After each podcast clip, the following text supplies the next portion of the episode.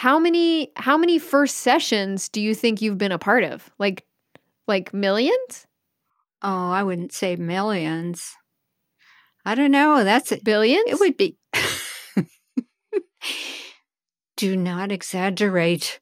Sorry. Please. Sorry, no more exaggeration on this podcast at all because we know it is a very, very utilitarian podcast. We are getting straight to the facts. We are getting you straight to that great first appointment. Right. You got it. Right. right. We don't want any hyperbole and we want a lot of sarcasm. We're going to make it so fun to go to your first session. You're going to be giggling with us the whole way. Can you, I mean, when, like a dentist wouldn't do this for you. Well, unless they give you laughing gas. yep, that's my mom. And I'm Rebecca Garza Bortman, and this is the second half of a baby stepping special of Advice from Mom. If you haven't heard our last episode yet, I highly recommend you hit pause on this one and go back to episode 17.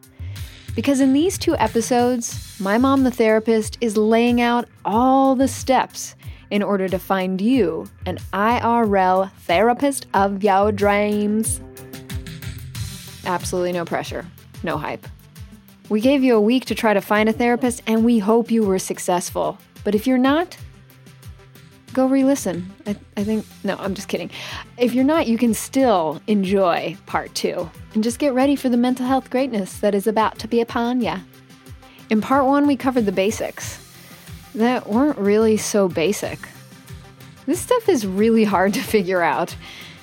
What does your insurance cover? What do you do if you don't have insurance? Is it okay to like interview a therapist? And even more brass tacks than that, what do you type into Google to even find somebody to call? If you were to say, want to actually make a call to talk to somebody on the phone. For part two, as promised, we are holding your hand all the way to the therapist office. As my mother says, isn't it adorable? In this episode, we are going to cover what's going to happen at that first session. Oh, and did I mention that my mom is doing this all in her alter ego? That, let's be honest, I have thrust upon her as Dr. Detective Mama B.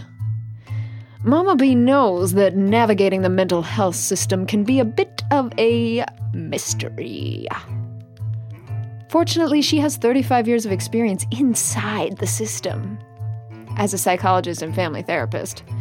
And she is an informant worth her weight in gold. Mama B is here to spill the beans, tell all, and crack the case on what is gonna happen at your first therapy session.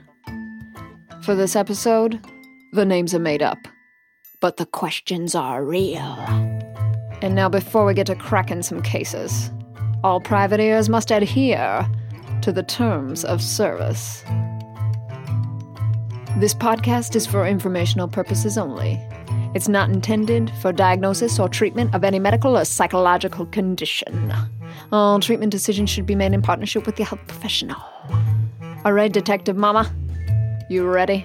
You go, Lieutenant. Okay, case number one for Dr. Detective Mama B, PhD, Private Eye. This case begins with someone. Let's call her Helen. Helen has been thinking of going to therapy for years. She's always had a laundry list of reasons why she hadn't gone before long working hours, inconsistent health insurance, not knowing the right person to go to. That's a legitimate reason. Not to mention her unpredictable schedule of couture, dog walking gigs. Everybody's gotta make a buck.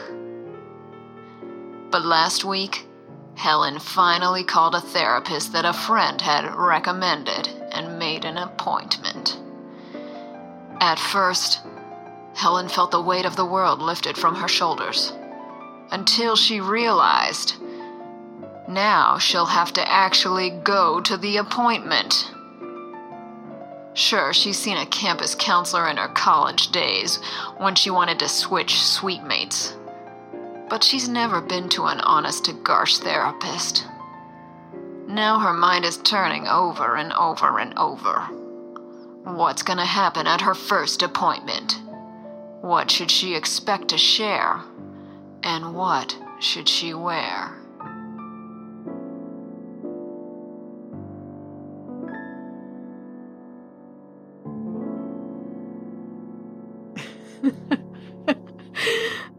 Goodness. Oh, well, it really is nerve wracking before your first session. It's very, I don't think there's any way around that. And anybody who has the courage to go is really, you know, deserves brave points because it's a, it's a really courageous thing to do, I think. And, um, but usually, you know, at least the clients who come to me, I, I sometimes will ask, was it hard to come today? And uh, yeah, some of them say, "Oh my golly, it was so hard." Or one lady a couple weeks ago, she said, "I've been thinking about this for five years." and I'm like, "Wow, yeah." And in she, the making. Mm-hmm, mm-hmm. As far as Helen, her first therapy mm-hmm. appointment, mm-hmm. what what should she expect to do?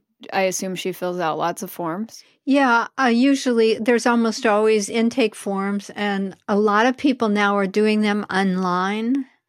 Uh, a lot of therapists have this, this stuff online to, uh, but it, you can be pretty prepared to talk at very least about about the mental health issues and about the emotional issues.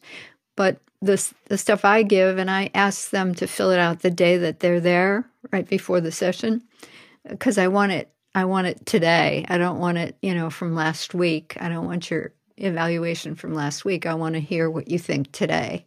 Oh, interesting. Um, of the moment. Yeah. It's like kind of the prep for that first session. Right. And sometimes people even say, oh my goodness, when I put it down on paper, it just made, I, I didn't realize that I have so many things going on that aren't so good.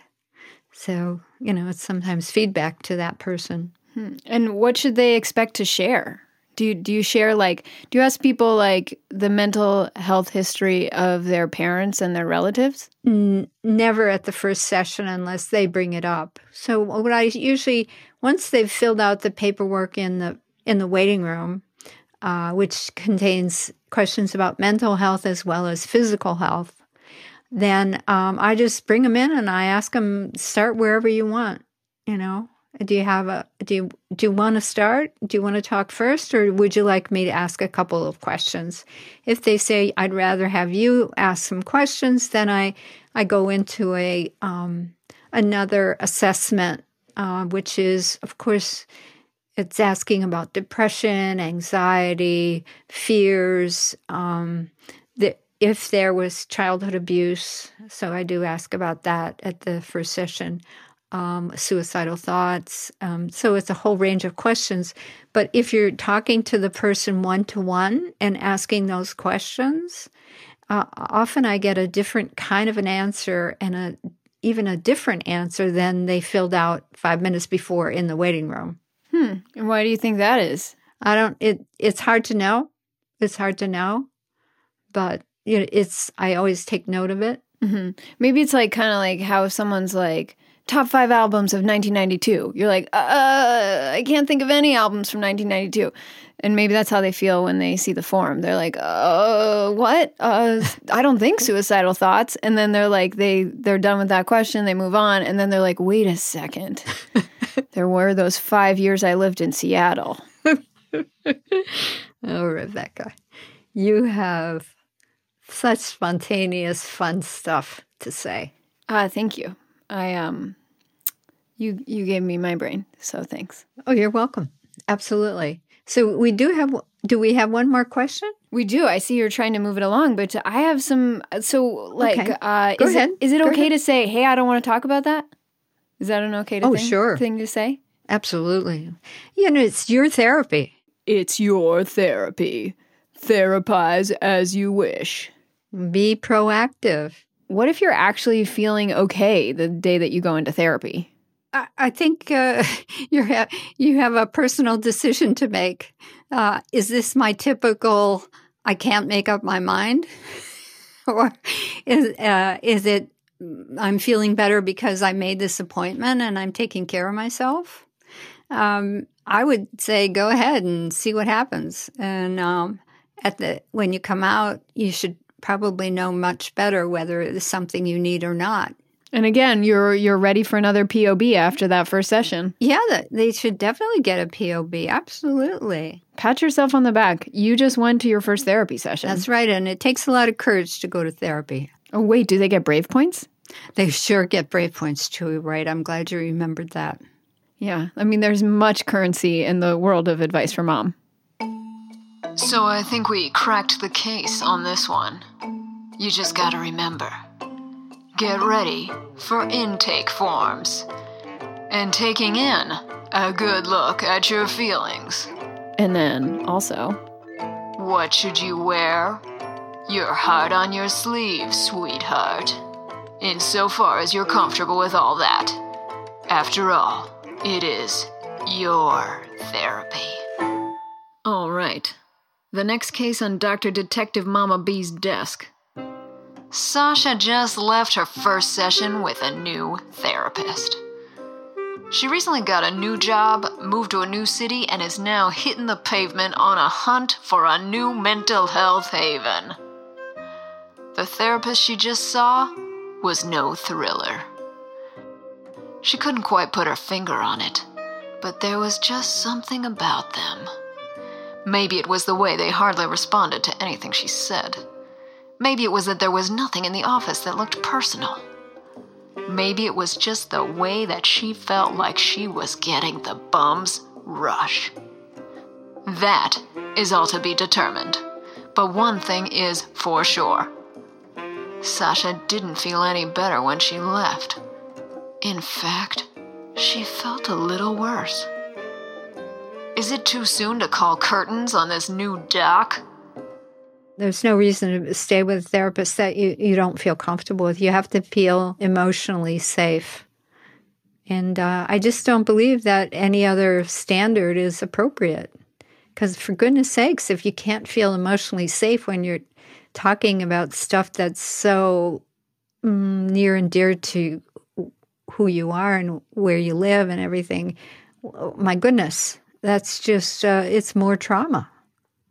If you made another appointment with that therapist, uh, then I would cancel it and I'd keep looking.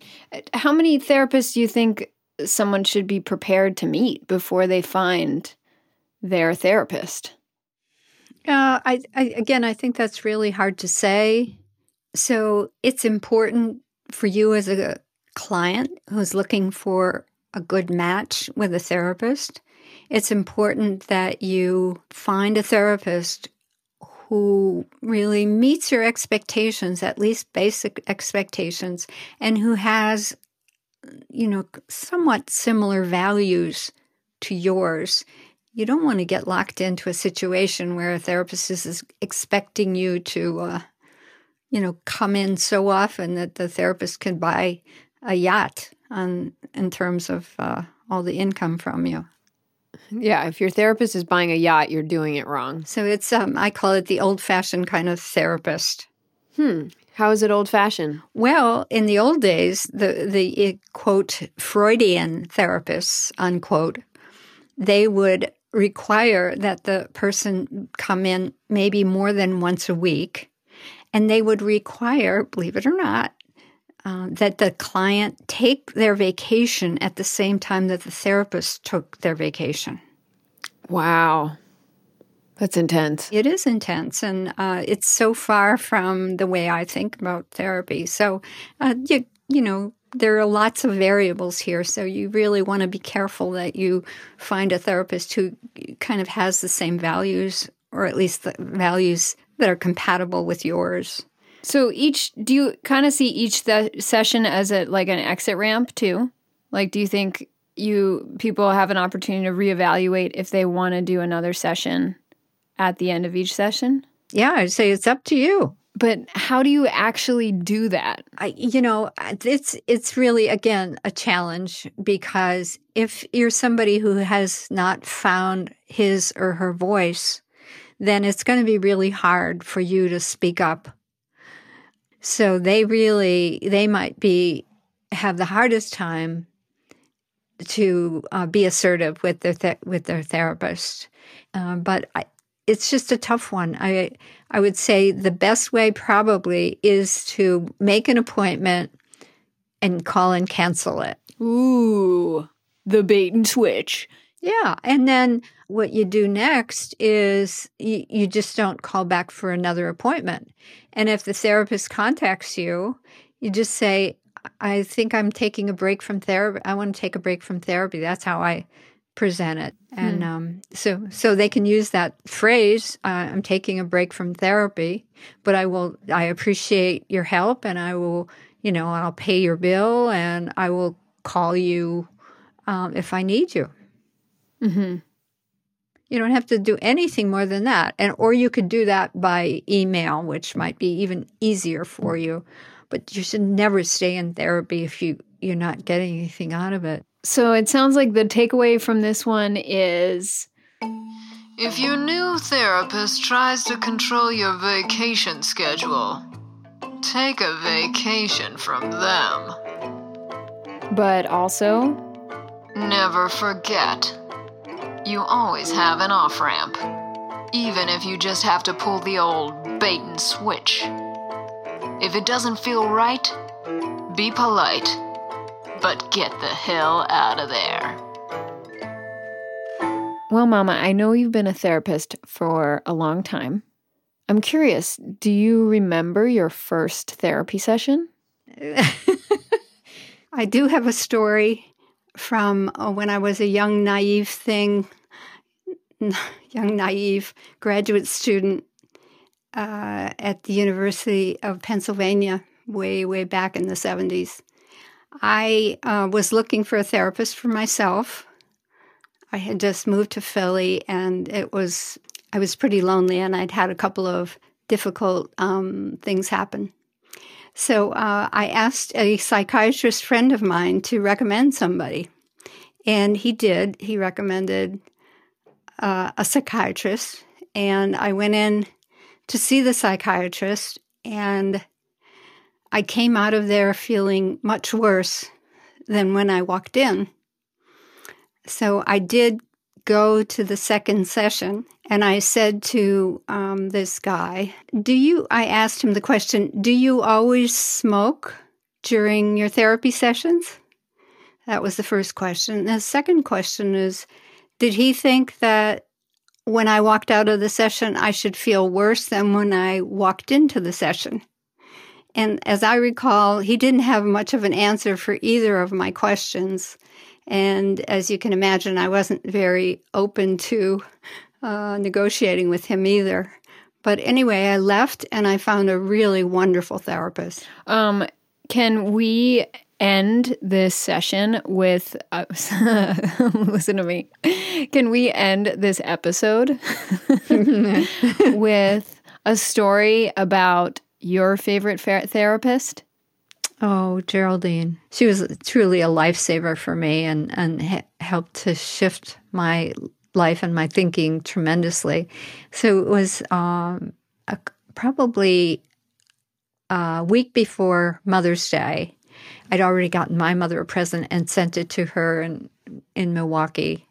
And um, so I'm riding, I'm going, driving to my therapy appointment with Geraldine, and I'm passing this flower shop. And of course, they had balloons and all this Mother's Day stuff. And I went, Oh, I'm going to get Geraldine a Mother's Day present. so, so I stopped and I, I guess I think I got her flowers. And I was so excited. But she just felt like my other mother, truly. And Aw, yeah. I didn't. I've never heard that. yeah, well, Well, dear listeners, we hope that you all find a therapist as wonderful as Geraldine. That's right. So I'm I'm uh, inviting our listeners to consider uh, finding a therapist and taking good care of themselves while they do, uh, and putting the time and energy into it that it deserves.